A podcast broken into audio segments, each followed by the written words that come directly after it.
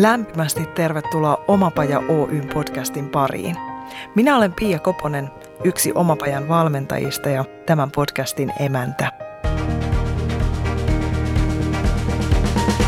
Mottonamme voisi olla tämä. Jos se on ylipäätään mahdollista, se on mahdollista myös sinulle. Oletpa hakemassa tai tekemässä töitä, oletpa missä kohdassa omaan polkuasi tahansa, tämä on sinulle. Tervetuloa mukaan! Noin 5-vuotiaana minulle oli kuulemma selvää, että minusta tulee opettajanäyttelijä. Itse en muistanut, eikä se ole ollut selvää koskaan sen jälkeen. Oma elämäni meni pitkän aikaa muiden tallaamia valmiita polkuja seuratessa. Peruskoulun jälkeen lukioon, lukion jälkeen opistoon, opiston jälkeen ammattikorkeakouluun ja sen jälkeen yliopistoon. Työpuolella tein pitkään sen, mikä oli milloinkin mahdollista tehdä. Otin vastaan keikkoja laidasta laitaan ja kyllä, kummasti ne liittyivät 16-vuotiaasta lähtien jollakin tavalla ihmisten ohjaamiseen. Jos joskus unelmoin, ne liittyivät esimerkiksi kirjan kirjoittamiseen, ulkomaille matkustamiseen ja tietyille kursseille osallistumiseen. Toisin sanoen minusta oli tullut mestari haaveilemaan asioita itseni ulkopuolelle, kunnes olin 39 ja 40 häämötti muutaman kuukauden päässä. Toinen kirjani, silloinen unelmani, oli jo painokoneen pyörityksessä, kun pään sisään alkoi hiipiä erilaisia kysymyksiä. Mitä tapahtuu seuraavaksi? Mitä vielä haluan saada aikaan? Mihin haluan aikani käyttää? Tänään puhutaan unelmoinnista ja oman näköisen elämän elämisestä. Pohditaan muun muassa, millainen rooli työllä on elämässä. Tarvitseeko työn olla välttämättä unelmaduuni? Niin, ja tarvitseeko unelmoida? Ja jos niin, miten se tehdään?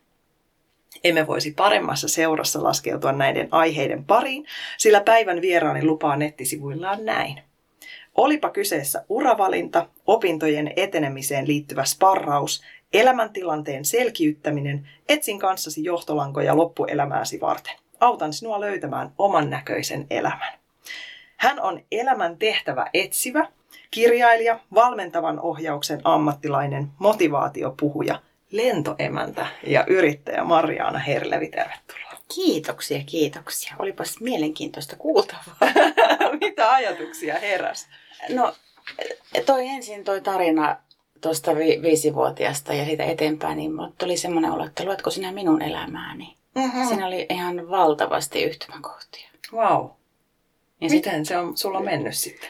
No, kyllä mäkin varmaan 5-vuotiaana haaveilin opettajan urasta ja ehkä näyttelijästä ja vähän ehkä poliisista ja papistakin. Ja sieltä sitä tuli ja vähän ehkä kädentaitiokin olisi ollut kiva tehdä. Ja monta tarinaa siinä oli ja unelmaa matkan varrella. Ja välillä huomasin vähän erkaantuvana niistä ja sitten taas vähän palavani takaisin. Että sieltä yllättävän paljon viisautta löytyy jo sieltä lapsuudesta, kun vaan uskaltaa pysähtyä ja tehdä havaintoja. Niinpä. Pakko kysyä tuohon liittyen, mitä leikit lapsena? No, ihan lempileikki oli kyllä tämmöiset metsäleikit. Me muutettiin maalle. Mä olin 5V ja silloin en tuntenut ketään kavereita silloin sieltä. Ja oli paljon rakennusmateriaalia ympärillä, kun me rakennettiin taloa, niin vähänkö oli ihanaa niistä rakennella kaikkia koteja ja majoja ja milloin mitäkin koneita ja muita. Ja se oli mulle merkityksellinen kesä, kyllä luovuuden kesä. Ja niin sitten mä kävin aina jututtamassa rakennustyömiehiä sitten siellä ja välillä vähän niitä papan kanssa jutuilla ja muuta. Että se oli kyllä hyvin, hyvin kiinnostava kesä. Ja sitä ennen kuin olin kaupunkilaiselämää elin, niin kyllähän me tehtiin erilaisia kavereiden kanssa aika sosiaalisia leikkejä ja pihaleikkejä ja pyöräretkiä ja hoidettiin erilaisia eläimiä. Ja hyvin monipuolista se oli silloinkin. Vähän niin kuin nytkin. En mä vieläkään oikein malttanut yhteen asiaan niin kuin pysähtyä. Niin, mitä kaikkea sä tällä hetkellä teet? No juuri tällä hetkellä. Mä olen 3 päivää viikossa Tampereen yhteiskoulun lukiossa opinto-ohjaajana. Ja sitten mulla on 2 yritystä, Ura Taivali ja Opo Coaching, jossa Ura Taivalilla mä teen enemmän tämmöistä yksilöohjausta, opinto-ohjausta, uravalmennusta, elämäntaidon valmennusta. Sitten taas Opo Coachingissa me tehdään Leena Stolparin kanssa, me tehdään yritysvalmennuksia, motivaatiovalmennuksia ja yksi iso, mihin mun sydän niin kuin läpättää, on tämä koulumotivaatiovalmentajan koulutus Suomeen. Eli mun yksi iso unelma on se, että jokainen nuori saisi tuntea omat motiivinsa ja rakentaa myös niiden pohjalle omaa tulevaisuuttaan. Miksi on sun mielestä tärkeää lähteä rakentamaan sitä kautta? Se oikeastaan niin kuin yksi asia siinä, mitä mä ajattelen, on näin, että tänä päivänä tulevaisuudessa on aivan valtavasti meidän ulkopuolisia vaateita, vaatimuksia. Ja jos me mietitään oppilaitoksia, niin tosi paljon on sellaisia oppilaitoksia, jotka tänä vuonna ovat vielä toiminnassa. Ehkä ensi vuonna ne eivät enää olekaan. On koulutuksia tänä päivänä, jota ei ollut 5 vuotta sitten laisinkaan. Ja tänä päivänä on sellaisia koulutuksia, mitä eivät tule olemaan enää 5 vuoden kuluttua. Nämä muuttuu niin valtavalla vauhdilla, että vaikka sä olisit kuinka pätevä opinto-ohjaaja, niin sä et välttämättä mitenkään voi pysyä perässä. Et mitenkään. Niin mun mielestä on tärkeää keskittyä siihen, mitä me tiedetään. Että kuitenkin se yksilö on niin kuin se merkityksellinen siinä, mitä se yksilö tietää itsestänsä. Ja miten mä voin auttaa opinto-ohjaajana ja uravalmentajana sitä yksilöä löytämään ja tunnistamaan ne olennaiset asiat, mitkä hänessä on ehkä ollut aina ja tulee olemaan tästä eteenpäin. Niin se on mun mielestä se ydin. Miten ne voi tunnistaa? Mikä sen paljastaa? No, sitä pitää harjoitella. Mutta niin kuin sellaisia olennaisia asioita, mitä mun mielestä nyt tällä mun elämän kokemuksella ja ymmärryksellä asioista on se, että tunnista omat vahvuutesi, tunnista oma arvopohjasi ja tunnista omat motiivisi. Ja nämä on yksiä semmoisia niin kuin ihan perustavaa laatua olevia asioita, että kun sulla on nämä jollain tavalla hallussa ja sä, niin kun sä katot sitten niitä, että no hei, no tosiaan näähän on ne mun arvot. No todellakin nämä on ne mun vahvuudet. Että hei, näistä muuten mä en luovu, nämä on niin siistit jutut. Ja sitten se motivaatioprofiili, mikä voidaan semmoinen testi tehdä, niin kun sulla on nämä asiat, niin silloin sä oot jo aika lailla, että joo, no niin, hei, nyt näyttää minulta. Ja nyt näyttää oman näköiseltä ja näiden pohjaan mun on hyvä rakentaa oman näköistä elämää. Ja toi kirja, mitä me ollaan Leenan kanssa kirjoitettu, Oman näköinen elämä, niin se on semmoinen hyvin kannustavaan sävyyn kirjoitettu. Ja siellä on yli 50 tehtävää, mitkä auttaa sitä omaa mieltä niin kuin jäsentämään. Useinhan se mieli on aika semmoinen niin kuin sotkunen. Että mitä siellä on, tämä olisi hyvä ja toikin olisi tärkeää ja tossa olisi järkevää ja sitten joku sanoo vielä, hei, oletko tämmöisestä kuullut ollenkaan, no sä olet varmaan tossa hyvää ja sieltä voi tulla paljon semmoisia sekoittavia asioita. Mutta sitten kun sä alat keskittyä taas siihen oikeeseen, siihen sisimpään, niin sieltä löytyy se viisaus, niin sen äärelle kannattaa pysähtyä. Niin, se teidän kirja, jonka tuossa jo mainitsit, niin alkaa aika pysäyttävällä ja moniulotteisella sitaatilla.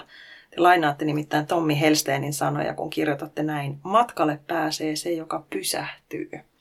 Se kiteyttää mun mielestä hienosti monen valmentajana toimivan työn ytimen, koska tavoitteena on tehdä se tila turvalliseksi niin, että se elämän hämmentämä malttaa hengähtää ja nähdä sen, mikä on, ja siitähän se matka vasta alkaa. Vau, miten hyvin sä sen kiteytit. Just noinhan se menee. Ja siinä, kun mäkin olen nyt satoja, eli niin sitten niin kuin tuhansia ihmisiä ohjannut, niin tämä on se ydin. Ole rohkea, ole niin rohkea, että sä uskallat pysähtyä. Että tätä me ei aina välttämättä hoksata, että kun tulee se hätä löytää se oma juttu. Mä vähän niin kuin kritisoisinkin sitä, että mikä on se sun juttu. Ja mä voin sanoa, että tämä on mun ihan omakohtainen tuska ollut 12 vuotta elämässä se sama iltavirsi, mikä Marjaanasta tulee isona. Mä oon niin kyllästynyt siihen samaan, että sitten jotenkin, kun mä kiersin kehää niin kuin itse siinä niin kuin koko aikaan, mä tein, tämä niin voi mennä näin, että mulla niin kuin elämä menee tässä, mä koen, että se menee hukkaan siinä, kun mä niin kuin pistin energiaa siihen etsimiseen niin valtavasti. Sitten mä ajattelin, että nyt niin kuin, tämä vaan riittää, että nyt mä rupean niin kuin, tekemään asioita. Ja usein niin kuin, se onkin niin kuin, tärkeää, että kun on tämmöisessä niin kuin, jumitilanteessa, niin sen sijaan, että sä niin kuin, pohdit kauheasti, ja sä ehkä vielä uskallat vähän unelmoidakin, mutta niin kuin sä pohdit ja veivaat sitä samaa veiviä, niin ethän sä voi päästä mihinkään, jos ei jotain tapahdu, jotain muutosta, niin siinä kohtaa mä sanoisin, että lähdet tekemään nyt jotakin, koska silloin se kaava muuttuu. Ja se on niin kuin rohkeata uskaltaa lakata veivaamasta sitä veiviä, vaan hetkeksi pysäyttää se veiviä ja sitten vaan niin kuin lähdet tekemään niin kuin jotain. josta sulla on ehkä kuitenkin jonkinmoinen haisu, mitä se voisi olla. Ja nyt niin kuin se tärkeää, että sun ei tarvitse tietää, vaan luota siihen, että jotain sä tiedät ja sä menet sitä kohti. Ja sitten se alkaa joko vahvistua, että lisää tätä, tai että no hei, nyt olikin väärä suunta, mietitään uudestaan. Mutta se veivaaminen on kuluttavaa. Se, ja sitten ehkä just se tarve tietää liian pitkälle. Jep. Et juuri niin kuin sä kuvasit tuossa aikaisemmin, että et ei me tiedetä, mihin tämä maailma on menossa ja minkälaisia työpaikkoja tulee tai koulutuspaikkoja. Että kun ei ihminen enää pysy perässä, niin miksi tehdä pidemmälle suunnitelmia? Niinpä, niinpä. Mutta miten siihen asettuu unelmointi? No, mä tässä kohtaa kyllä lainasin Saku Tuomista, että tarvitaan unelmia ja tekoja. Ei riitä pelkkä unelmointi. Jos me vaan unelmoidaan, niin me tavallaan ylläpidetään semmoista paikallaan olevaa höttöajattelua siinä ja vähän ollaan, että olisi kiva sitä ja oispa kiva tätä, voi kyllä mäkin haluaisin sitä ja mä haluaisin matkustaa sinne, voi olisi ihana lentää helikopteria. Mutta ei se vaan niinku riitä, vaan sitten se on tärkeää se seuraavat 20 sekuntia. Mitä mä voin tehdä sen eteen?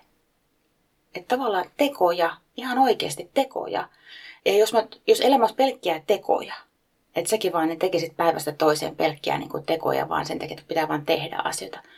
Kyllähän säkin näivettyisit aika pian niin kuin pystyyn. Että eihän sitä jaksa pelkästään niin kuin vaan puurtamista tekemistä, vaan me tarvitaan molempia. Meidän kroppa tarvitsee molempia, meidän mieli tarvitsee molempia. Et me ollaan niin kokonaisvaltaisia. Niin jotenkin niin kuin ymmärtää se ajatus, että unelmia ja tekoja.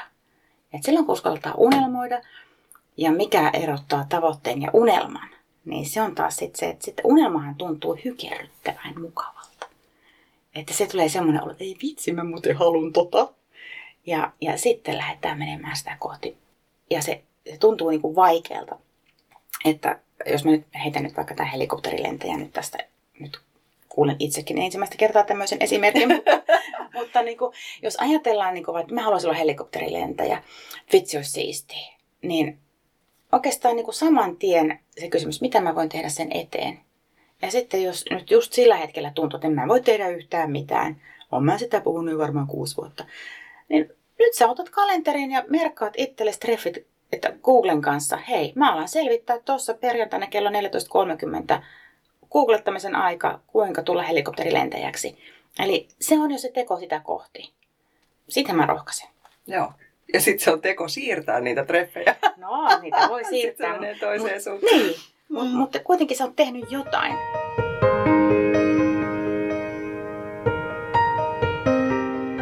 Tarviiko niitä unelmia? Sä sanoit, että tarvii olla unelmia, mutta entäs jos elääkin silleen, että ei välttämättä ole tai osaa nimetä niitä?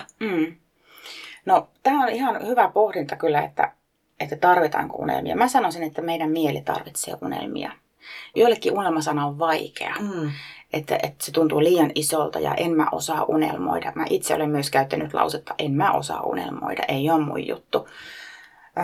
Unelmat, haaveet, tavoitteet, mikä toimii sinun suulla, valitse se sana.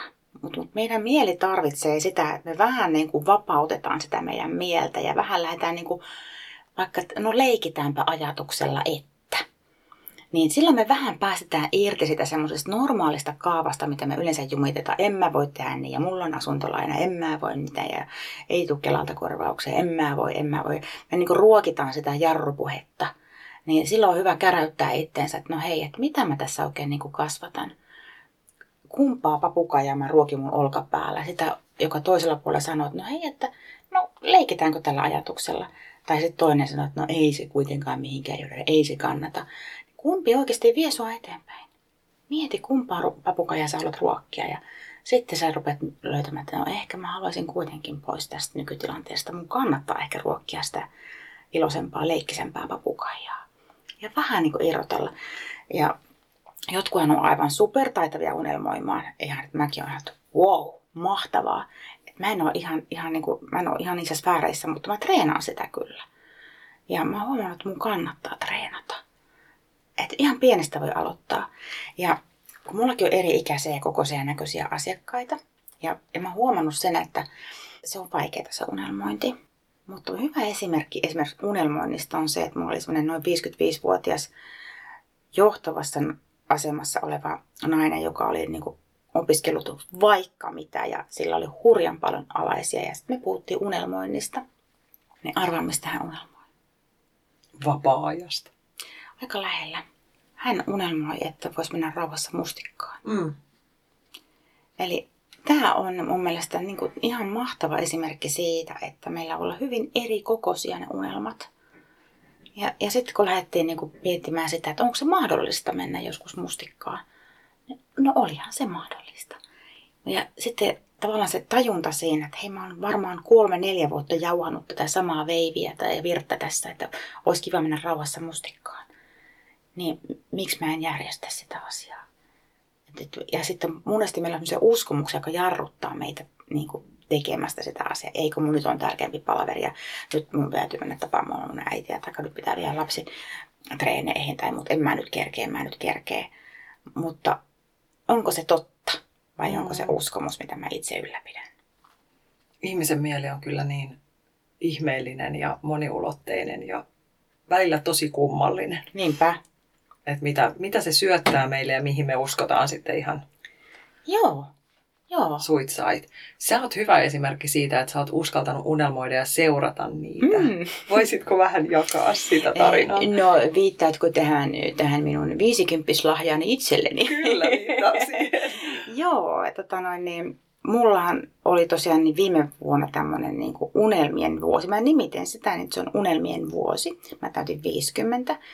Ja mä silloin vuoden alussa mä mietin, että mitähän mä niin kuin haluaisin, niin kuin, minkälaisia unelmia mä haluaisin toteuttaa, kun mä oon 50. Että onhan se nyt aika semmoinen niin kuin kiva pyöreä luku, että tässä vielä voisi elämässä tehdä kaikenlaista. Ja sitten mä niin kuin mietin, mitä mä oon niin kuin toteuttanut, aika kivoja juttuja oli, mutta onhan mulla nyt vielä niin kuin sellaisia, mitä mä haluaisin. Ja sitten mä niin kuin mietin mun niin kuin esimerkiksi uraa, että mitäs mä oon saavuttanut, olisiko vielä jotain. Sitten mä niin kuin uskalsin tunnustaa itselleni, että no kyllä, siellä on 30 vuotta vanha unelma. Eli mä olin lukioikäisenä jo miettinyt sitä, että olisipa kiva olla lentoimäntä. Että se olisi kyllä siistiä, voisi niin matkustaa ja reissata ja nähdä eri maita ja voi että se olisi hauskaa. No kuinka ollakaan. Sitten tapahtui niin erikoinen juttu.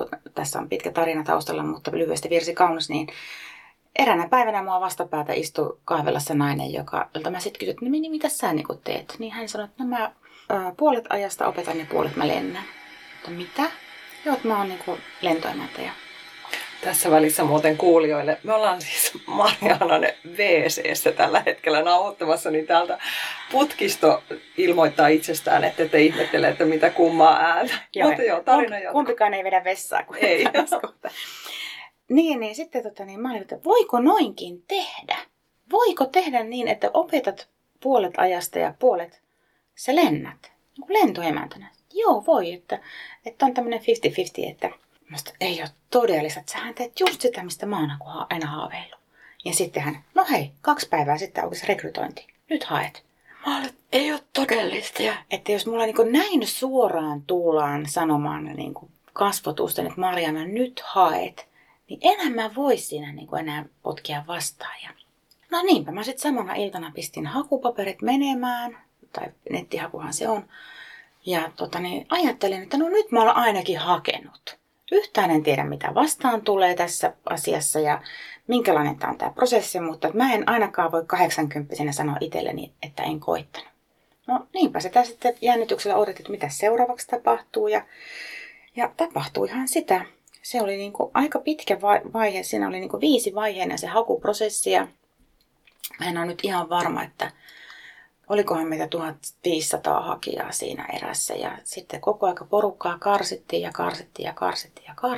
Ja kunnes sitten sain lopulta sen kutsun sitten sinne niin kuin haastatteluun. Ja sekin oli niin kuin mielenkiintoinen. Mäkin olin koko aika vähän niin kuin silleen, että vitsi, oikeasti kun tämä tapahtuu mulle, mä saan olla täällä. Ja sitten no se meni hyvin se haastattelu ja sitten tuli, että tervetuloa, sinut on valittu. Niin olihan se aika huikea juttu. Ja mä olen hämilläni siitä, että mä pystyin siihen. Mm. Ja jos mulla olisi joku etukäteen sanonut, tiedätkö, kuin vaikeat ne on ne pääsykokeet, niin eihän mä olisi uskaltanut hakea. Mä olisin, että ei minusta ole siihen. Onneksi mä en tiennyt. Ja mulla oli koko aika avoin mieli ja vähän semmoinen niin kuin seikkailu, hammasta kolotti tuolla niin kuin suussa, että mitähän hyvää tästä voi seurata. Joka on muuten ihan tärkeä ajatus, että mitähän hyvää tästä voi seurata. Ihana. Niin sitten mä menin, kun sillä asenteella menin ja sitten kun se koulutus alkoi, niin mä voin sanoa, että mä olin oikeasti todella lujilla. Että kaikki te, myös itseni mukaan lukien, jotka ovat vähän vähätelleet ehkä lentometä, no sielläpä ne nättinä tarjoilee siellä lentokoneessa ja keräilee roskia, niin mulla oli paljon vaikeampi se lentometäkoulutus kuin maisterikoulutus.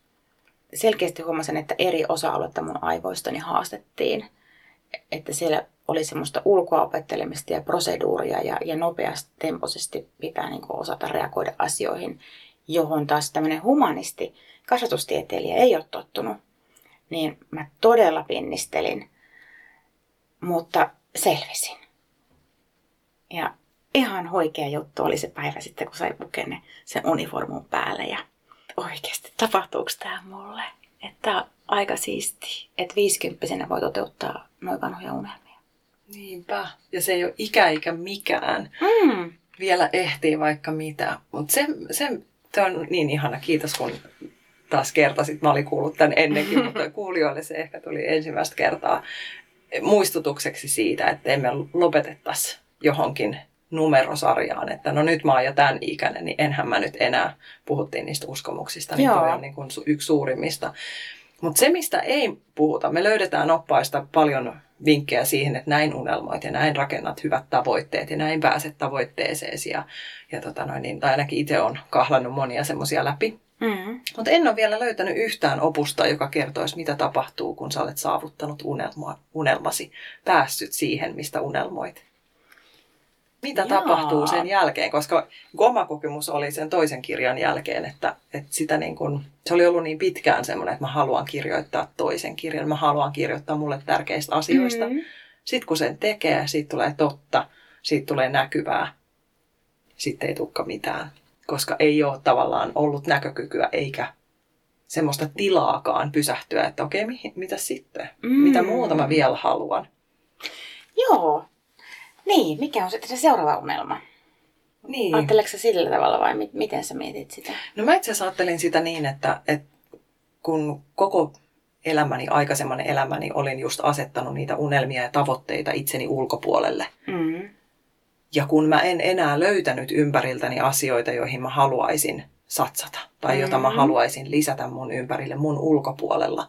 Ja mä olin sitä mieltä hetken aikaa tai itse asiassa vähän pidemmänkin aikaan, että ei ole enää mitään suuntaa. Että mä olen jo tehnyt elämässäni kaiken, mitä mä haluan, ja tää oli niin kuin tässä, että nyt vaan mennään päivä kerrallaan. Kunnes mä tajusin, että yksi suunta on vielä katsomatta sisälläpäin.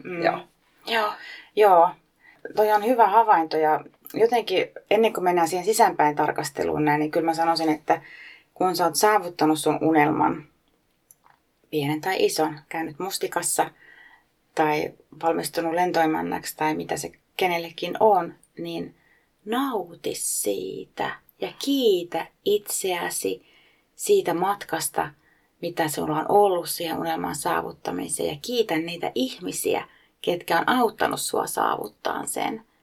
Se on niin moninkertainen vahva kiitollisuuden tunne, mikä kantaa sua myös eteenpäin, kun tulee niitä taas niitä kuoppia ja semmoisia, että mitäs nyt ja voi kun mä oon tässäkin näin huono, niin oikeasti pysähdy kiittämään itseäsi, matkaasi ja niitä ihmisiä, jotka on sua auttanut. Tärkeä juttu. Todella tärkeä pointtaan tuosta vielä sen ekstra lihavoinnilla ja kurssivoinnilla sen, että ihmiset, jotka ovat sua auttaneet. Et huomaan nyt itsessäni, tunnistin uskomuksen, joka helposti tulee siihen rinnalle, että jos sulla on unelma, niin sinä saavutat sen yksin. Tai että se on niinku sun omien ponnistelujen takana vain. Mutta sehän ei ole totta.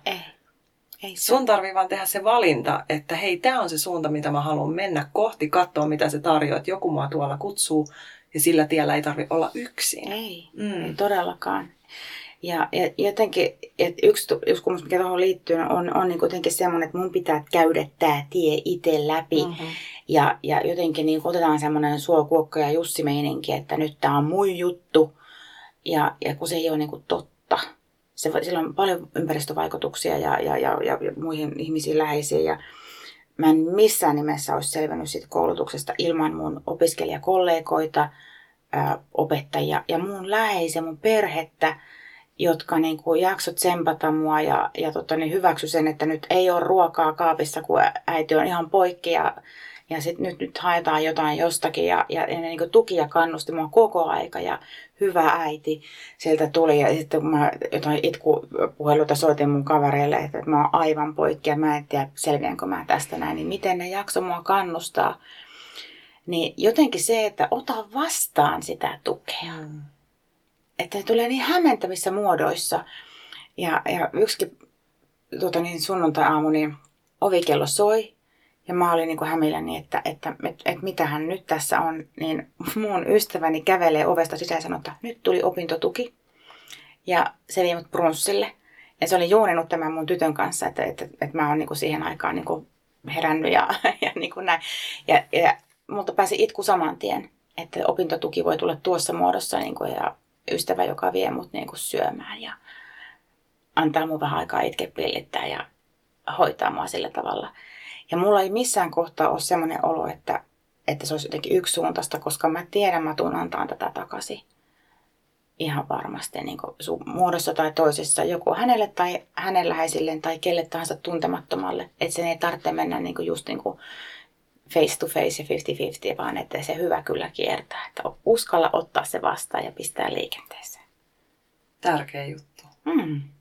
Mä sanoisin sitä, että nyt toi oli hyvä kysymys, koska niin mäkin sitä niin kuin mietin tuossa, että nyt on kulunut vuosi sitten, tai vuosi sitten mä niin kuin valmistuin keväällä 2019 ja nyt on 2020, että onko mulla unelmia?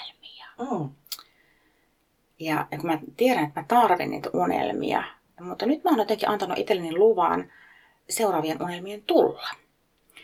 Ja mä en väkisin lähde keksiin niitä, mulla ehkä jotain haja-ajatuksia on, mutta se, että jotta mä kirkastun mun seuraavat unelmat, niin nyt on se matka mentävä sinne sisäänpäin. Että ei väkisin ulospäin hakemaan, mikä suunta, mitä sitten. Vaan niin kuin luvalla ajattelin, että okei, nyt on pausella. Että nyt musta tuntuu siltä, että nyt on hyvä, että ne on pausella. Mutta kuitenkin, koska mulla energiaa on, niin miksi mä kanavoin sitä itseeni. Ja esimerkiksi tässä ennen haastattelua, niin mä näytin sulle minunpinon kirjoja, että jostain syystä nämä nyt vetää minua puoleensa. Ja nämä on kaikki jotain tämmöisen niin kuin henkisen kasvun kirjoja ja pohdintaa. Ja mä kuuntelen just tänä aamuna Saku Tuomista, kuuntelen tuossa taas äänikirjana ja viisastuin taas. Ja niin kuin, että on semmoinen jano niin kuin ymmärtää enemmän ja tulla hieman viisaammaksi. Että jotenkin asiat jäsentyy oikealla hetkellä oikeille paikoille. Ja sitä kannattaa arvostaa, sitä aikaa. Että se on niinku sellaista pääomaa, mitä kukaan ei voi susta raapia irti. Mullakin monesti kysyttiin niinku mun opiskeluvaiheessa, että no miksi sä taas opiskelet? Ja no saako sä jotain lisää palkkaa? Ja niinku tällaisia. Ja mä en jotenkin niinku koskaan niinku tajunnut sitä kysymystä, että niinku siksikö minä sitä tekisin, että saisin lisää palkkaa. No olisipa tullut lisää palkkaa, mutta ei koskaan tullut lisää palkkaa, vaikka mä opiskelin mitä. Mutta sitten mä jotenkin tein semmoisen niinku päätöksen ja sovinnon itseni kanssa, että tämä on mulle sellaista henkistä pääomaa, mitä kukaan ei multa voi ottaa pois. Et se tuntui jotenkin, että mulle niinku tärkeä sanottaa se itselleni, että mä opiskelen vain ja ainoastaan itseäni varten. En opintopisteitä varten, en tutkintoa varten, vaan itseäni varten. Ja jotenkin se, että mä tunnen itseni paremmin, on ihan niin kuin valtava lahja myös mun läheisille. Ja ehkä pystyn sitä kautta auttamaan jotain muutakin.